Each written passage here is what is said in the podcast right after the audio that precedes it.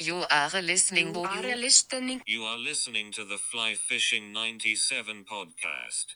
eight years later, 10 years later, uh, my brother's like, yeah, we're, we're going to go to Alaska. You should come up with us. And uh, so I came up and was just sitting on their porch and they're like, hey, what are you doing next year? You want to come up and guide? I was like, yeah, sure. Why not? So I, I basically sold everything, uh, flew to Alaska, didn't have a vehicle or anything. I had a, a, a suitcase and a duffel bag and, uh, you know, wound up, you know, taking the guide school and, and guided for them for two years. Um, eventually, was able to save up money and buy a boat and a vehicle. And, uh, you know, the natural progression with, um, you know, like guiding is that, you know, you work for somebody and then you, you kind of make like the, you know, the, the young kid money, you know, the, you know, the 18 to 25 year old where you're just, you don't mind living in the back of a car and you don't mind making, you know, basically 10 bucks an hour. And, uh, but when you get serious about it, you realize you have to have your own business in order to make it your, your kind of life and career.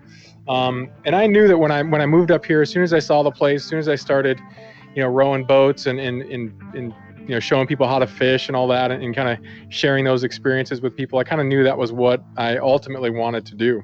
Welcome to the Fly Fishing 97 podcast, featuring interviews with passionate people within the fly fishing industry. The Fly Fishing 97 podcast is brought to you by The Fly Crate. Well, the top 10 cities for downloads on the podcast this week.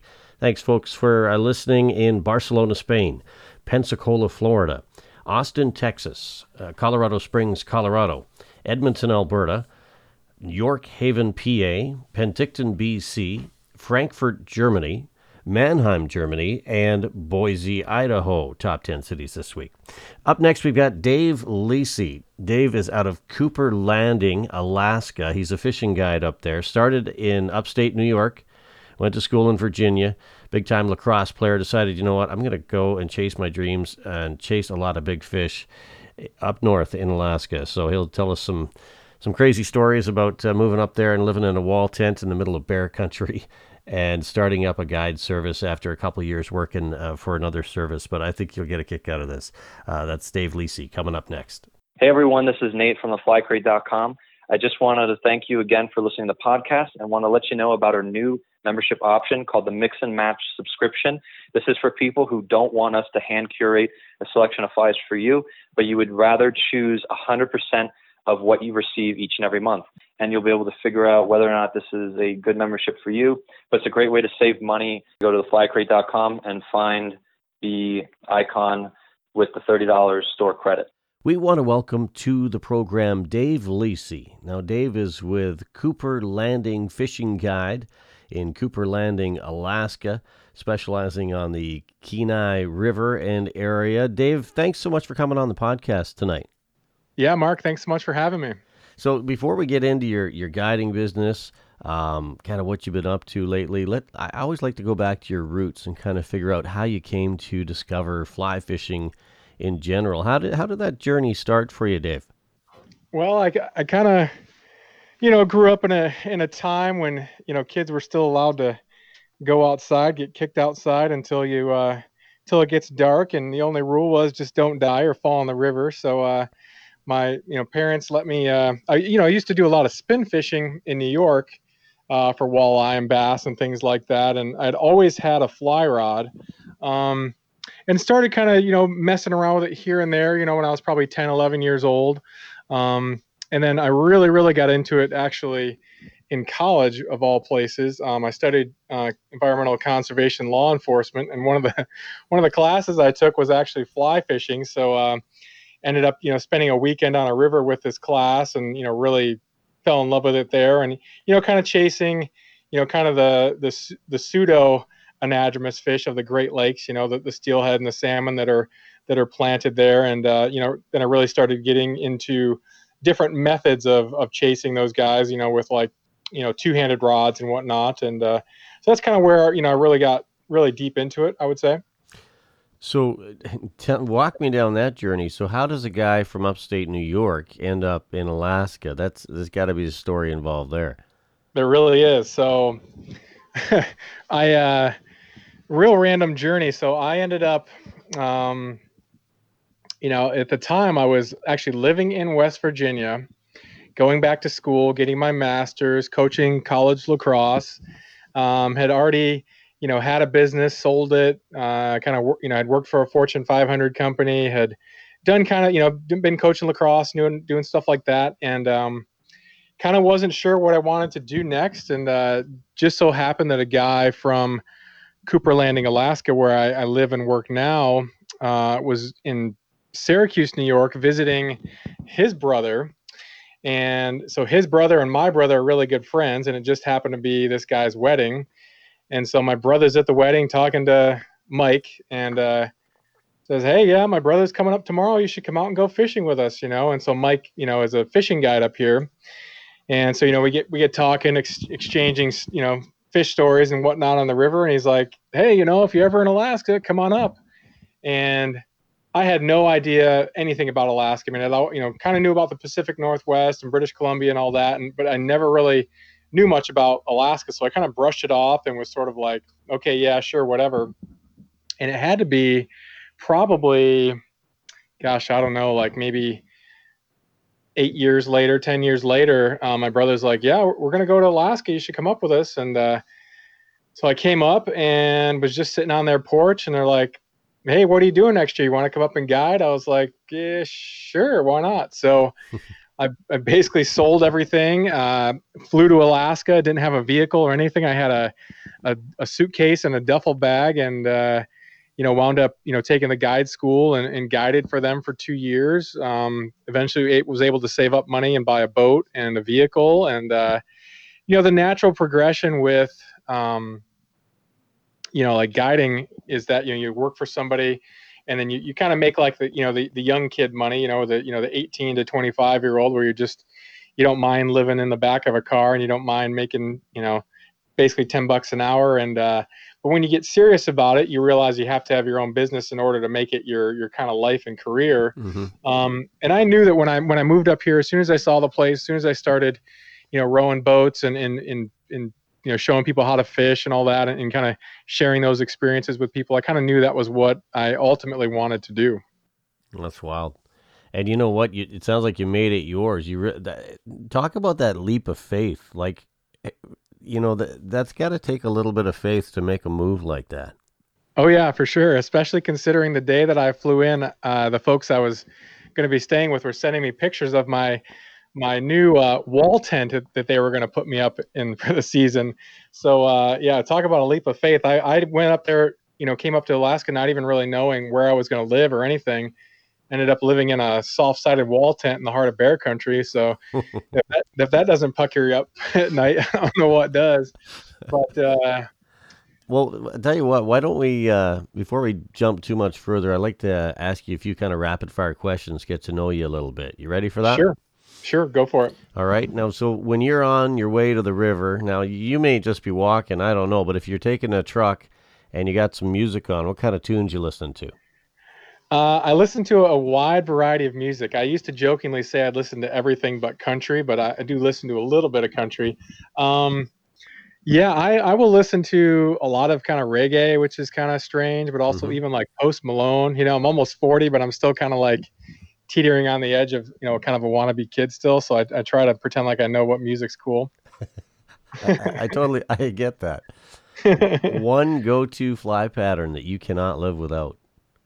Uh, one go-to fly pattern. It, it, it's selfishly one that I actually came up with. Um, I called it Dave's panic button. It's like a little streamer, um, kind of like a smolt or young salmon pattern. I don't know for whatever reason that thing. I, I trust that thing no matter what day of the year it is. It's kind of crazy. I love the name. Thank you. Panic it really was the panic button. I actually, uh, I, I have this habit of, you know, ha- you know, having a fly in my head that I'll tie, and I'm, you know, I, I might tie one of them, right, and then I'll mm. take it the next day and try it with clients, you know, and then if it works, it's like cool. But then if I lose it, I have no idea what I what it looked like. So, um, but this particular fly was a really tough day of fishing and I just happened to put it on a kid's rod, and he caught a fish right away. And I was like, "Well, I guess, uh, I guess we'll call it the panic button," because I was kind of in a panic of trying to catch a fish, you know. Well, when it's your when it's your you know how you make a living, uh, that makes oh, yeah. a lot of sense. I, and I got to admit, I'm bad for that too. I tie I tie a lot of one offs, and, and sometimes I don't even try them. And, I, I, and like you say, if you don't have it in your hand, you can't remember how you made Totally. that thing. totally. Favorite place to talk fly fishing? Now, is there a place in Cooper Landing that maybe there's a coffee shop or a fly shop? Maybe it's at the lodge. I don't know, a watering hole. Where do you get your fix to talk fly fishing? Yeah, I mean, um, I always look forward to the early mornings, you know, showing up and it's kind of, you know, foggy and cold and no one's around. It's me getting my boat ready. And then my guide buddies show up. And, and Cooper Landing is kind of neat because there's kind of a contingency of probably like 60 to 80 guides that all know each other really well. And for the most part, we all get along. And there's sort of like that old boys club that uh, I was lucky to weasel my way into. But I always look forward to, you know, shooting the breeze with guys in the morning, and uh, they're always looking at my fly box trying to steal my flies. But uh, you know, just just those mornings and even afternoons after you get off the water, just kind of doing the breakdown with with other guides. I think that's a that's a cool cool part of the job. Absolutely. So let's talk sports for a minute. So Yep. uh, I know uh, growing up in, in New York State, you're, I- I'm assuming there's got to be some either Rangers uh, loyalties, maybe some Devils, maybe maybe let's talk. Uh, are we talking Jets, Giants? Who's your go-to in sports? Uh, believe it or not, Buffalo Bills. You know, kind of in that Western New York, the, the forgotten Right. football team, really. Yeah, so get it. Buffalo Bills, you know, even like uh, you know Buffalo Sabres, of course. Um, but of course, growing up in the '90s, I always had that. You know, I didn't know what I was doing at the time, but I didn't realize I was jumping on the bandwagon of like the the Green Bay Packers. You know, so I was always a Packers fan.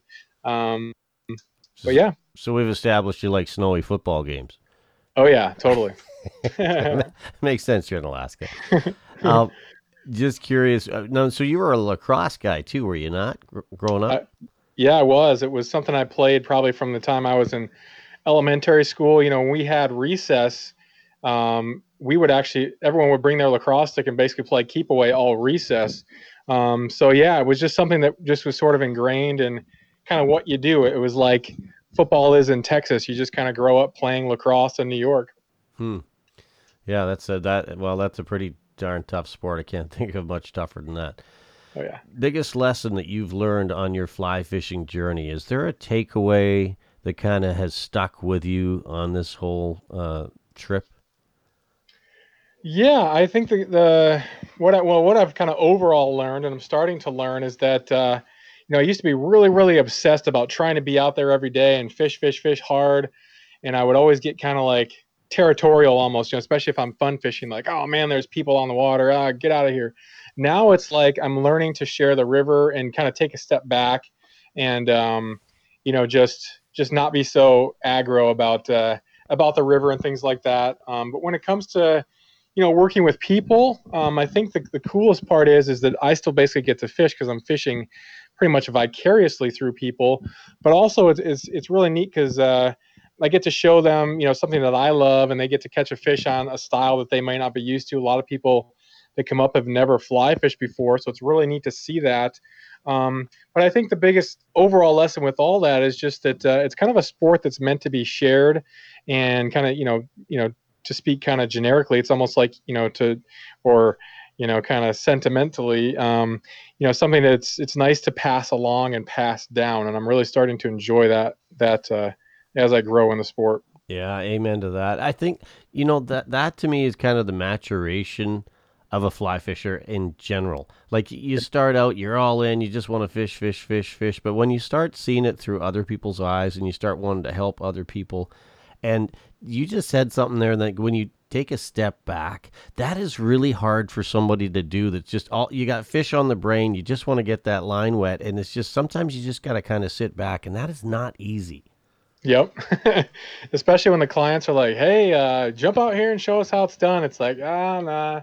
I mean, the last thing you want to do is catch a, a fish in front of someone, and and you know, surely they say they like it, but then you know, I'm sure in the back of their head they're kind of a little perturbed.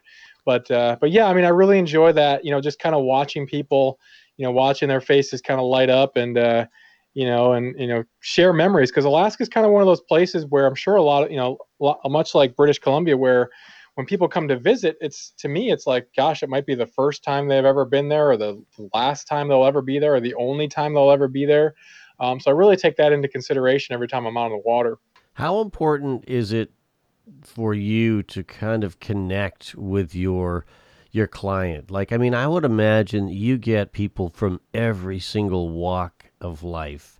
Uh, you know, whether they're bankers or lawyers or or plumbers or what whatever they're doing what they're doing and i'm sure you get all different personality types speak to that a little bit how important is that for a guide Yeah. to be able to connect with with just about everybody Yeah, so so luckily having my own business, you know, I get to basically talk to people from the time they call or, or the first time that they book, all the way, you know, to the time we meet and fish, and then also, you know, after the trip. So it, you know, and I it it sounds also, you know, kind of corny, but uh, but I really feel like people become our friends, and you know, we build that trust and rapport, and I, you know, try my best to um to be upfront and honest with people as far as like fishing conditions and you know even offer them other things to do in the area with really not expecting anything in return.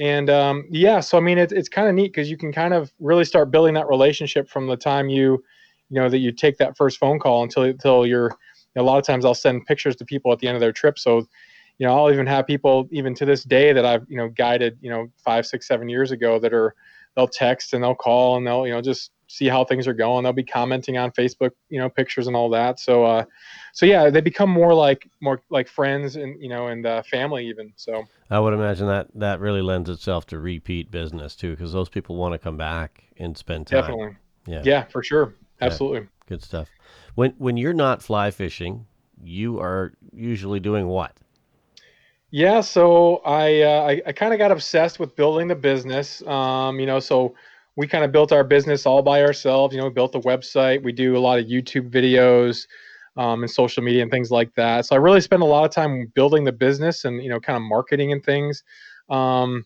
which kind of sounds like not fun, but it, it, it is actually pretty fun for me. Um, you know, we do a lot of uh, hiking, hunting. You know, in the area. Um, yeah, those kinds of things.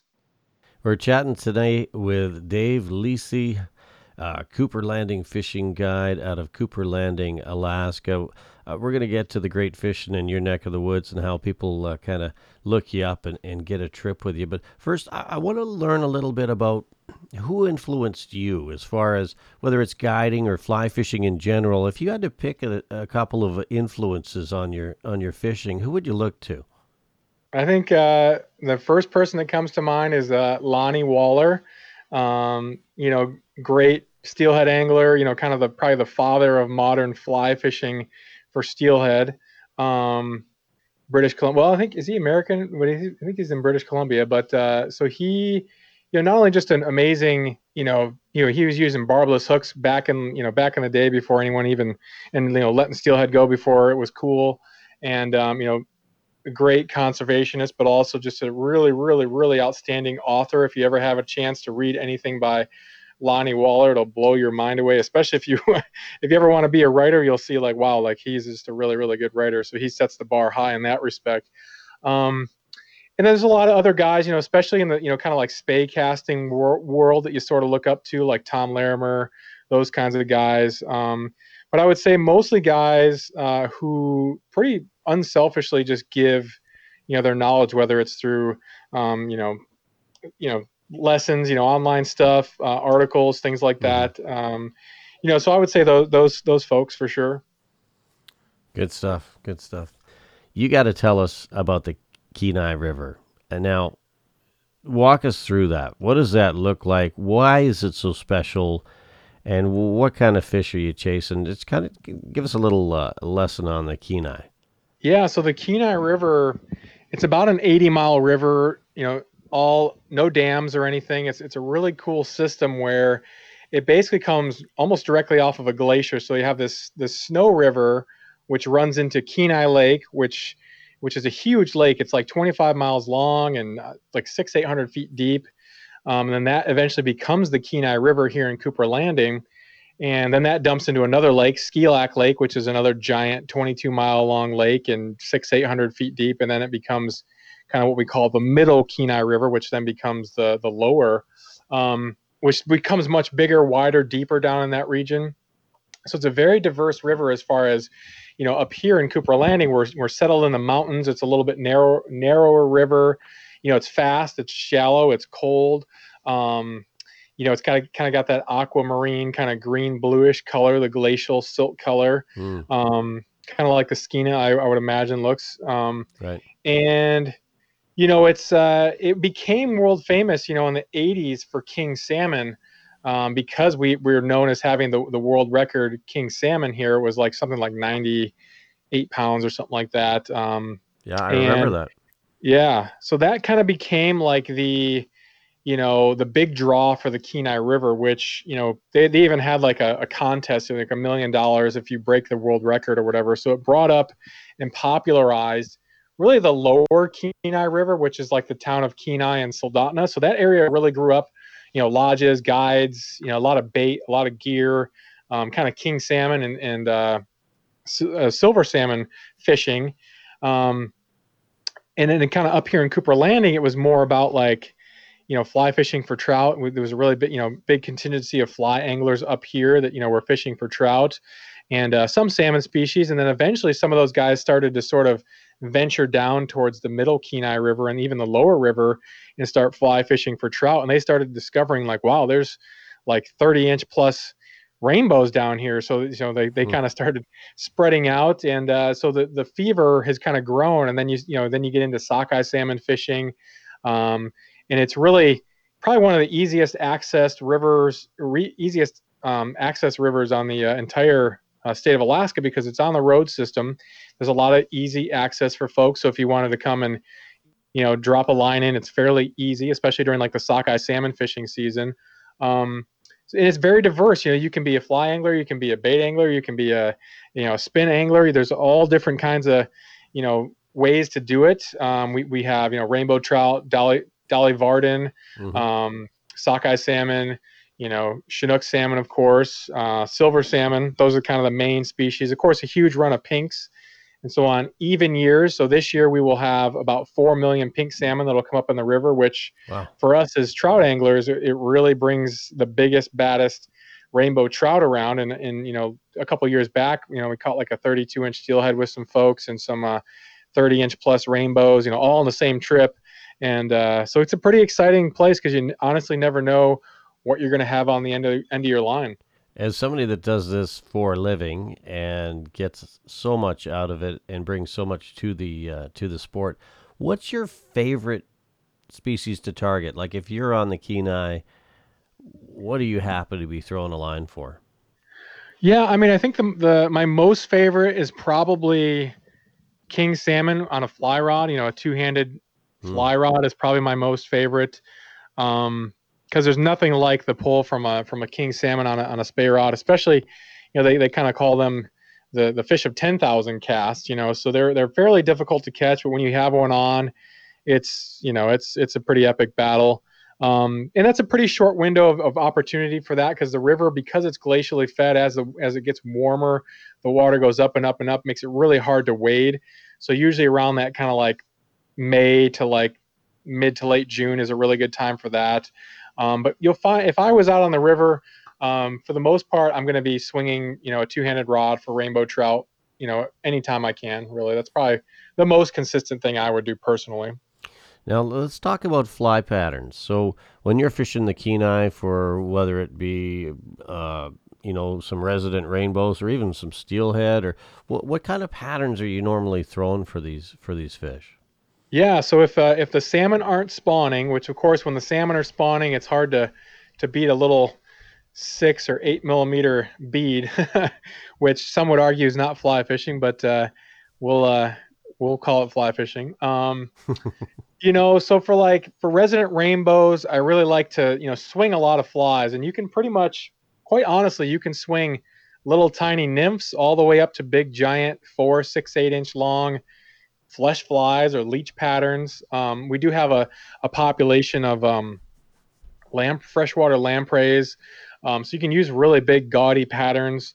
Um, can even use things like little tiny flesh flies, which if folks don't know what that is, it's kind of a, a little fly that just resembles a chunk of salmon flesh in the water. Sure. Um, you can nymph, you can dry fly, you can swing, you know, woolly buggers, you can cast and retrieve uh, for woolly buggers for trout, which makes it really fun because you can, you know, if you have folks that are are well versed in fly fishing, if they're like, hey, let's let's try dry fly fishing or let's try swinging a nymph, let's try swinging one of those old two-handed rods, you know, so you can really get creative and have fun, especially for trout and Dolly Varden, you know. But when it comes to like salmon, you know, you know things like uh, you know big uh, gaudy patterns for you know probably like six inch, you know basically intruders like kind of beefed up steelhead flies for Yeah. king salmon, um, and then you know for silvers, silvers actually are a lot of fun. You can kind of it's almost like flats fishing. You can go to some slack water, you can wade around, and you can almost sight fish and cast and retrieve with a single hand rod. Kind of use like big leech patterns or you know things like that. So are those those big northerns that get pretty uh, pretty aerial as well? Yeah, so they though they kind of like the what they call the poor man steelhead. So they kind of get um, you know, anywhere from six to 12, 15 pounds, and they uh they're really aggressive on the fly. You know, they're they're a very you know, a sight predator in the ocean and, and they only spend a year in the ocean. So they go from being, you know, three, four inches long to like, you know, 12 pounds in the ocean in a year. So they're very, very aggressive sight predators. So when you throw something in front of them, even though they're not eating in the river, they'll just chase down and hammer a fly, and it, it can be some of the most most fun fishing uh, you can have. Let's talk color for those. Are you are you in the purple blue vein? What what what type of color patterns you you fishing for silvers? Yeah, so I actually like uh, black and white, which is kind of crazy. Um, Like I use a lot of Dolly Llamas. I started using those this year. Anything that kind of has a heavier head that can kind of jig for them and really give them that kind of like enticing action. Right. But I've even used things like you know those pink prom dresses, which are kind of all flash. I've used those or chart well chartreuse and pink, uh, black and purple. Um, the key there, I, though, I think, is just catching their eye and, and you're really trying to elicit that that chase and strike instinct that they have. I'm going to ask you to put your artist hat on for a second, Dave. I want you to paint a picture. Okay, so this is this isn't for a client. This is for you. So Yep. when your perfect day, kind of walk us through that. When does it start? In the morning or is it evening? Just walk us through it. The species you're targeting, and and, and describe the piece of water you'd be fishing. Yeah, I think my perfect day it, it almost always starts the night before. Um, I'm kind of uh, you know when I teach like Spey and thing things, I kind of teach about you know you know more on the fishing aspect of things and kind of really being prepared. So I oftentimes will will have my rod ready for the situation, my sink tip on there that I know I'm going to use, the fly I know I'm going to use. Because I'm kind of like a little kid, I'll you know slam the trunk and run down to the water and get set up as fast as I can. Um, but I but I honestly think that you know, chasing king salmon on the fly is probably my favorite thing to do. So I, I think it would have to be chasing king salmon, maybe on the Kasilof River with a two-handed rod, um, and you know that's the kind of river where it's it's it's fast and it's intimidating. Um, and, but I can tell you, and I'm you know I can tell you that uh, you know especially getting out there early in the morning before anybody comes comes out, and you can kind of see fish rolling, especially in some big distinct holes, and you you know some of those holes will honestly hold anywhere from five six seven eight hundred fish and it's just insane seeing them rolling and, and jumping and porpoising and uh, you know and you, you kind of get into that methodical you know looking around you know uh, kind of cool crisp morning you know with the eagles flying around. You kind of just you're swinging a fly and you don't even you're not paying attention and all of a sudden you got this big giant grab and it's uh all hell breaks loose and uh, nothing nothing like putting your hands around the tail of a of a, of a big king and uh, you know even if it's you're by yourself i think it's a, a really special feeling but uh, but i like you know when someone's with me you know usually a good friend um, you know i would say that that's probably the most ideal is someone to kind of share that experience with Campfire at the end of the day, or what does that look like? Yeah, I mean, well, on that river, it's a pretty interesting takeout. So you kind of float down fish, and then you you actually pull your boat out uh, through the mud on this crazy winch system. Not even a winch. You kind of attach this long, probably 200 foot cable to your boat. You attach your that cable to your trailer, then you drive up this crazy hill and pull your boat up to the top, and uh, and all that. But uh, but yeah, the breakdown at the end, you know, kind of sitting around the boat talking about the day.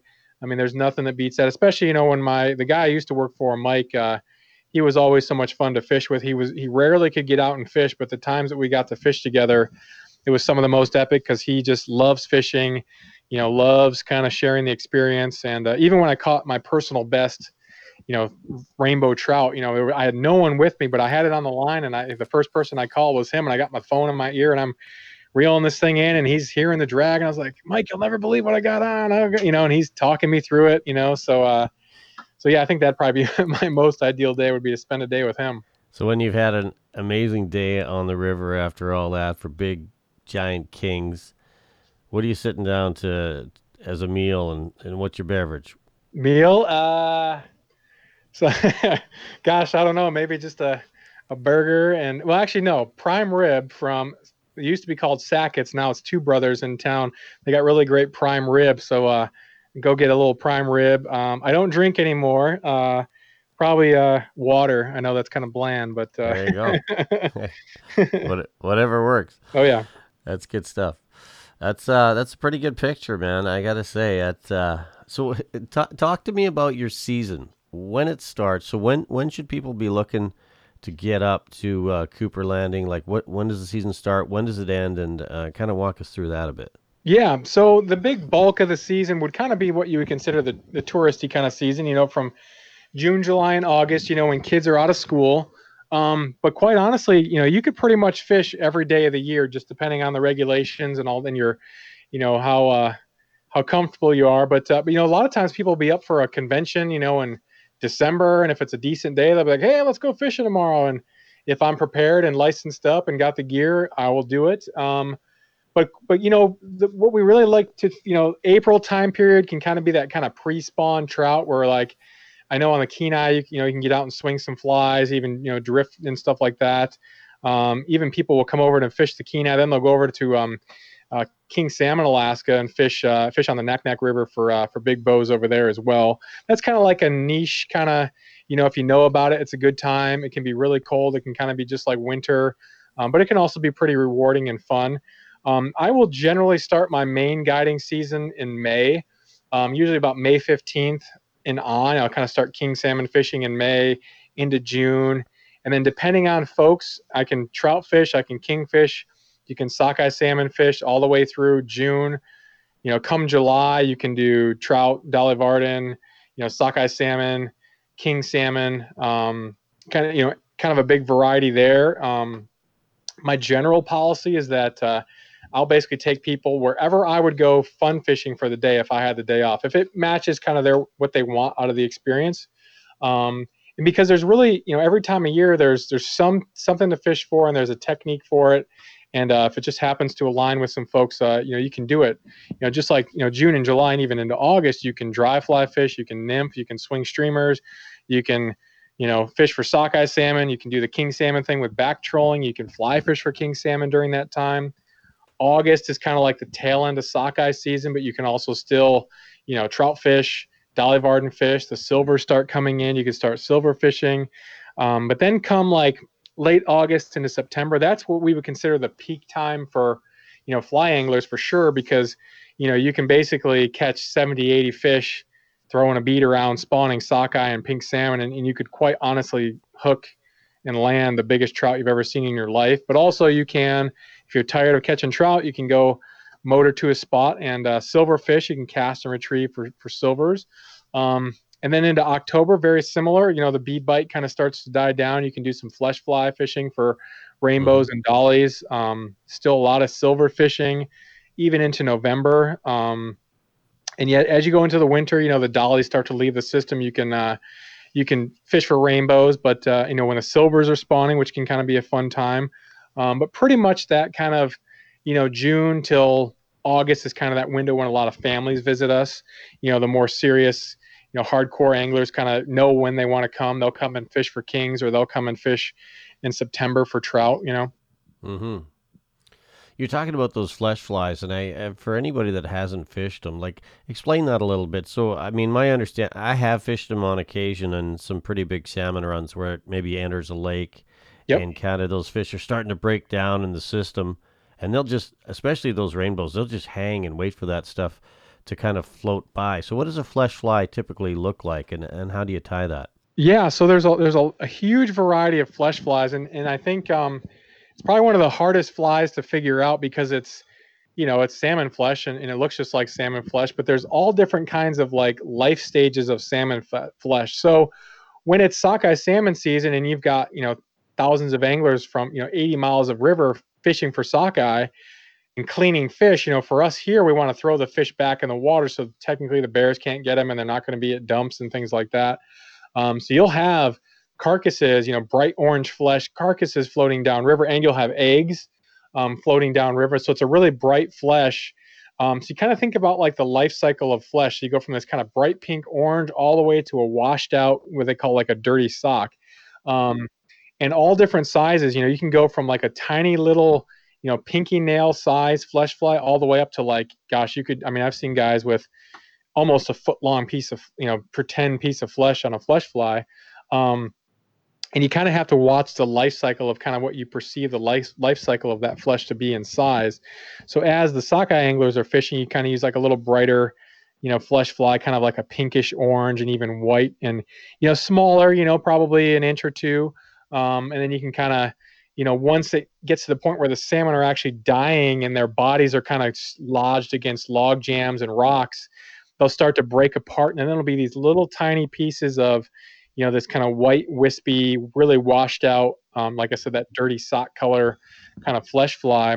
And you can tie them you know with with rabbit rabbit uh, fur um, you can tie them with uh, yarn some kinds of yarn even things like you know sucker spawns those kinds of you know flies what uh, about marabou Any yeah marabou? absolutely yeah I, I tie a lot of marabou you can kind of mix them as well so some of the bigger flesh flies will have like a you know like a maybe a r- long rabbit tail with maybe like a uh, you know, a articulated type fly with like a marabou head.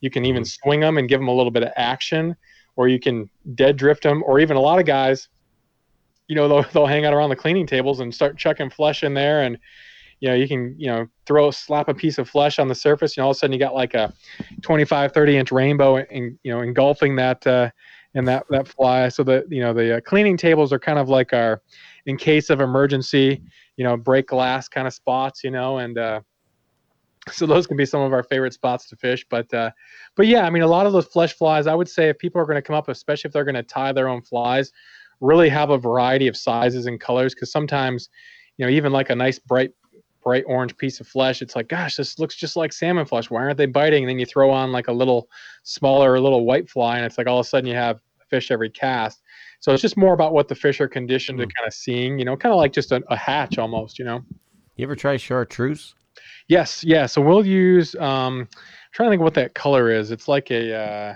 gosh, oh, I can think of it. It's. Uh, shoot, I'll think of it. But yeah, it's basically a chartreuse color that you'll tie in. I, I like to time in, you know, either by itself or with uh, mixed in with kind of the whites. But yeah, chartreuse works well for a, a resemblance of a of a flesh fly for sure. Yeah. Interesting. Um, if you could change something about fly fishing, is there anything you think we could be doing better, differently? Is there anything you'd like to see us do in the past time? Well, I think uh, you know, I think with any kind of growing sport, and of course, fly fishing is the the I've, I've heard the biggest growing segment of fishing in general. Um, with that growth, with that um, excitement around it, um, you know, you get a lot of folks who you know maybe don't know how to handle fish. Um, that you know want to pose for pictures, things like that, and I totally understand it. I actually want to make a YouTube video about like how to handle fish and take pictures of them. Um, you know, yeah, I think just fish handling in general. I think, especially in, in rivers like ours, where it's all wild fish, and we're not really keeping any trout. You know, we, we may let some, you know, especially you know we let the kings go and stuff like that. I think fish handling is probably the the hardest thing to learn. Um, but I think with people being so eager about getting those fish pictures, sometimes I think that the, the sacrifice is made, you know, sort of unintentionally to the fish of like, well, I want this picture, and it, meh, if the fish flops around, or if I have him out of the water a little too long, it's okay. And it's not like a conscious, like, you know, intentional, malicious thing. But I think that sometimes wanting to get that shot or wanting to get that, you know, that that indelible picture or that memory snapped, I think can kind of oftentimes come at the expense of fish. And I think that that's probably the most one of the most important things that I think needs to be kind of just if, if you're new to the sport, I think that's probably one of the first areas I would I would look at is like, okay, how do I do this, and how do I take pictures of fish and, and show off my success and, and share that success um, without you know damaging the fish, and also two things like barbless hooks and all you know, kind of minimizing your impact on the actual the fish. So I guess if that's that's one thing Yeah. I would would change. Yeah, the barbless hooks is huge, but I you hit it on the head because I think let's face it, taking a fish out of water, taking a picture is is akin to sticking somebody under the water and taking a picture. They they, Yeah. they don't do too well out of water, and Yep. I know whenever I see somebody take a picture, or even if I'm doing it myself, I try to be conscious of it. I really do, and I think that even gets harder when it's the fish of a lifetime and you're on these big trips, you know, and you're like, geez, I really need to capture this Yep. but how do you do it right? You know, I notice you- you're a big keep 'em wet guy. Yeah, and you know what I've kind of the progression for me is like, and it's probably just like the progression is for a lot of people. You know, you might post a picture and people are like, "Oh, geez, you handle a fish like that," and it's like, no one's ever said that to me. But you start to kind of like, you know, look around the internet and you kind of see who gets bullied, and then you start to kind of like adjust how you hold fish. Um, Mhm. you know, I go, I probably the, the thing that's helped me the most in trying to capture fish pictures, and this is something that I think people should do. You know, I started off with a GoPro. Now I've got like one of those DJI Osmo Actions, you know, basically a GoPro. But I think GoPros on a little tripod with a little floaty thing is probably the, if you want to take pictures of fish, probably, especially if you're going to fish by yourself, probably the best and easiest way to capture a fish picture. So on my boat, you know, I will, you know, have the fish in the nets in the water. I will, you know, basically have my my camera set on on, you know, that'll take a picture every two or three seconds. And as soon as I hit that button, I have no pressure. I can keep the fish in the water, let it breathe, relax, get people Mm. kind of stage for the picture, and then the pictures are being taken. Everyone's cool. Take a picture, put it back in the water, and it's one, two, three, picture, picture, picture. Fish is back in the water. Um, when I'm by myself, I'll have that kind of tucked in my waders. I catch a fish and I've got it in the water. I'll just set that tripod up. The fish is still in the water, and I'll hit that button. And however I want to pose with that fish, I pose, take pictures. It's in the water or even up a little bit.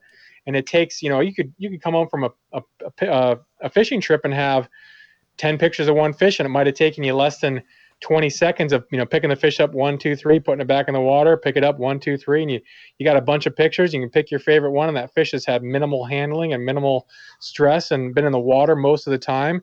Um, but i think that's probably something that should be really standard for people. Like i said a little little mini tripod a gopro or an action camera set it on like a you know to basically a time lapse where it'll take a picture every two three seconds and you can just have a nice bank of pictures and uh and yeah that's probably the easiest easiest thing because a lot of times you know especially when i'm fishing with with clients i'll you know have a you know a fish in the net and they're fumbling with their camera and they're like you know jimmy wants to hold it and it's like well you know then mom's fumbling with the camera and the fish is being held it's held it's held and i'm just sitting there like throw it in the water throw it in the water. So i just eliminated that. I said hey i'll take the pictures you know leave it in the water here you go one two three picture picture picture put it back in the water and then i'll send them to you at the end of the day i think that's probably probably the best best thing we could do for the fish if you want to take pictures of them.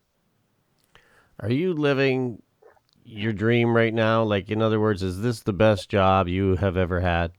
Yeah, absolutely. It it combines kind of um, everything that I've done in my life. You know, having my own business, working with people, being a teacher, um, you know, building a business on the side. I mean, it kind of scratches every itch that you can you can think of. You know, you have you're you're you're kind of all you know autonomous. You know, no one's telling you what to do. You can run your business how you want. You can, um, you know, I can work in my boxers on the computer and, and look professional still online. Um, yeah, and it's it's you know talking to people about you know coming up to Alaska. It's their first time ever. They're really excited, and you can kind of share in that excitement.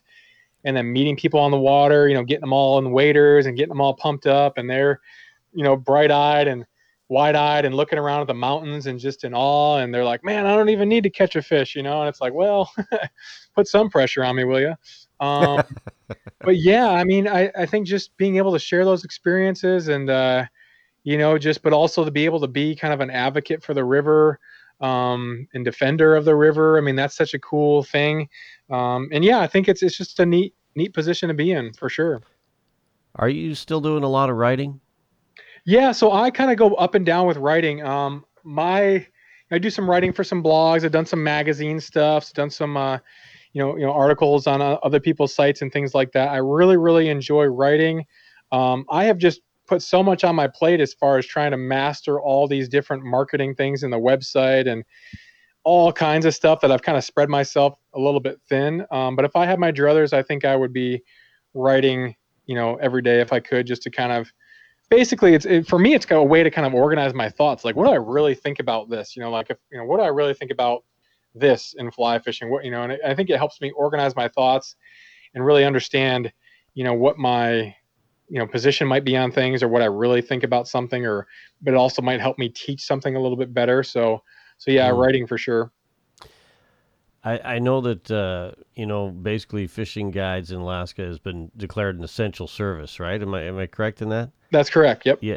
So I mean that's the good news, but it, in this downtime, uh, obviously uh, the water hasn't really opened up to where you want it to be yet, but I'm sure it's getting darn close. Now we're in uh, early May. By the time this airs, I'm sure you'll be you'll be fishing every single day.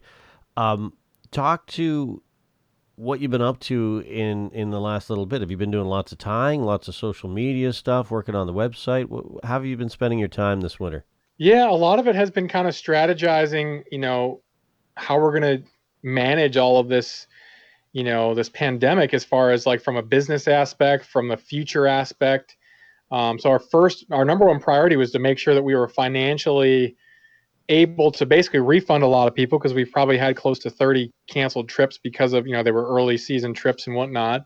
So to kind of be able to absorb that blow um, and then to really try to plan out like, okay, from the time this hits till the time people are ready to fish, what do we have to do as far as like when that phone, when people start looking for trips, how are we going to make sure that we're out in front of them? So, working on the website, doing social media stuff, organizing some of our YouTube stuff, um, working with local businesses to try to, you know, drum up some some kind of a you know affiliate type business from them. Um, Mhm.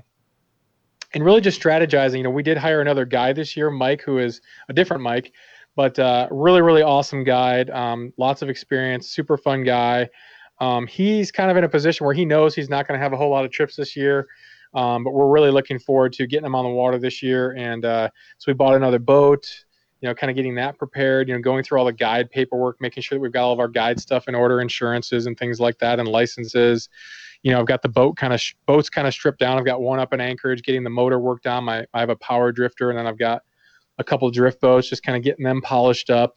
Um, but really, I think our big thing is just preparing for the big rush, whether it be this summer or you know the people in the fall that are going to want to book for the fall and or the, the following year. We really feel like next year, at the very least, is going to be gigantic for for Alaska and for fishing in Alaska. So we really want to make sure that we're we're up to date on our website. We're we're up to speed on you know our guide situation, um, that kind of stuff. So we're really trying to look look forward and try not to dwell on the, the current situation, even though you know, even though it's kind of kind of been difficult to deal with. Um, you know, Mm-hmm. Know. Well, you know what? That's that's honest, and we're we're all dealing with it best we can. But I'm I'm I'm so glad that you guys are are up and running, and I know you're going to have an amazing season. I got to thank Ron Chiro out of uh, Wisconsin for uh, he shot me an email um, said I'm enjoying the podcast, and look, you got to look up Dave Lisi at uh, Cooper Landing Fishing Guide, and I'm so glad I did. Dave, would you um, be so kind as to throw out all your details so somebody wants to book a trip with you in Cooper Landing, Alaska? How do they go about that? What's the best way to find you? Yeah, well, first I want to say thanks for having me. I'm sure we'll be able to exchange that after, but uh, yeah, that was that was great. Um, as far as you know, how you can get uh, uh, in touch with us, the easiest way is right on our website. It's just uh, CooperLandingFishingGuide.com. Uh, we have on easy online booking right there, so uh, you know, real easy. You can you know can pick the trip you want, the date you want, the time you want. You know, book online. Um, I will send you an email to, to let you know that you didn't just send it off to somewhere in in, in uh, Africa. Um, that you're actually going to have a fishing trip, and that we're going to, you know, get you set up. Um, and you know, we also have YouTube, so we got some uh, YouTube videos out there, some fly tying, some you know, some two-handed Spey casting stuff, um, and you know, some little short short film type things. Course, on Facebook, uh, a little bit of Instagram. Um, but yeah, and then if anyone wants to call, they can certainly call or text or email. Um, but yeah, our website's probably the easiest easiest way to get a hold of us. Perfect. Well, have a great season on the water, and uh, I wish you all the best. And, and thanks so much for taking the time tonight, Dave. Yeah, Mark, I can't say thank you enough. I really appreciate the time. You've been listening tonight uh, to a chat with Dave Lisi, a Cooper Landing fishing guide out of Cooper Landing, Alaska. They specialize in the Kenai River.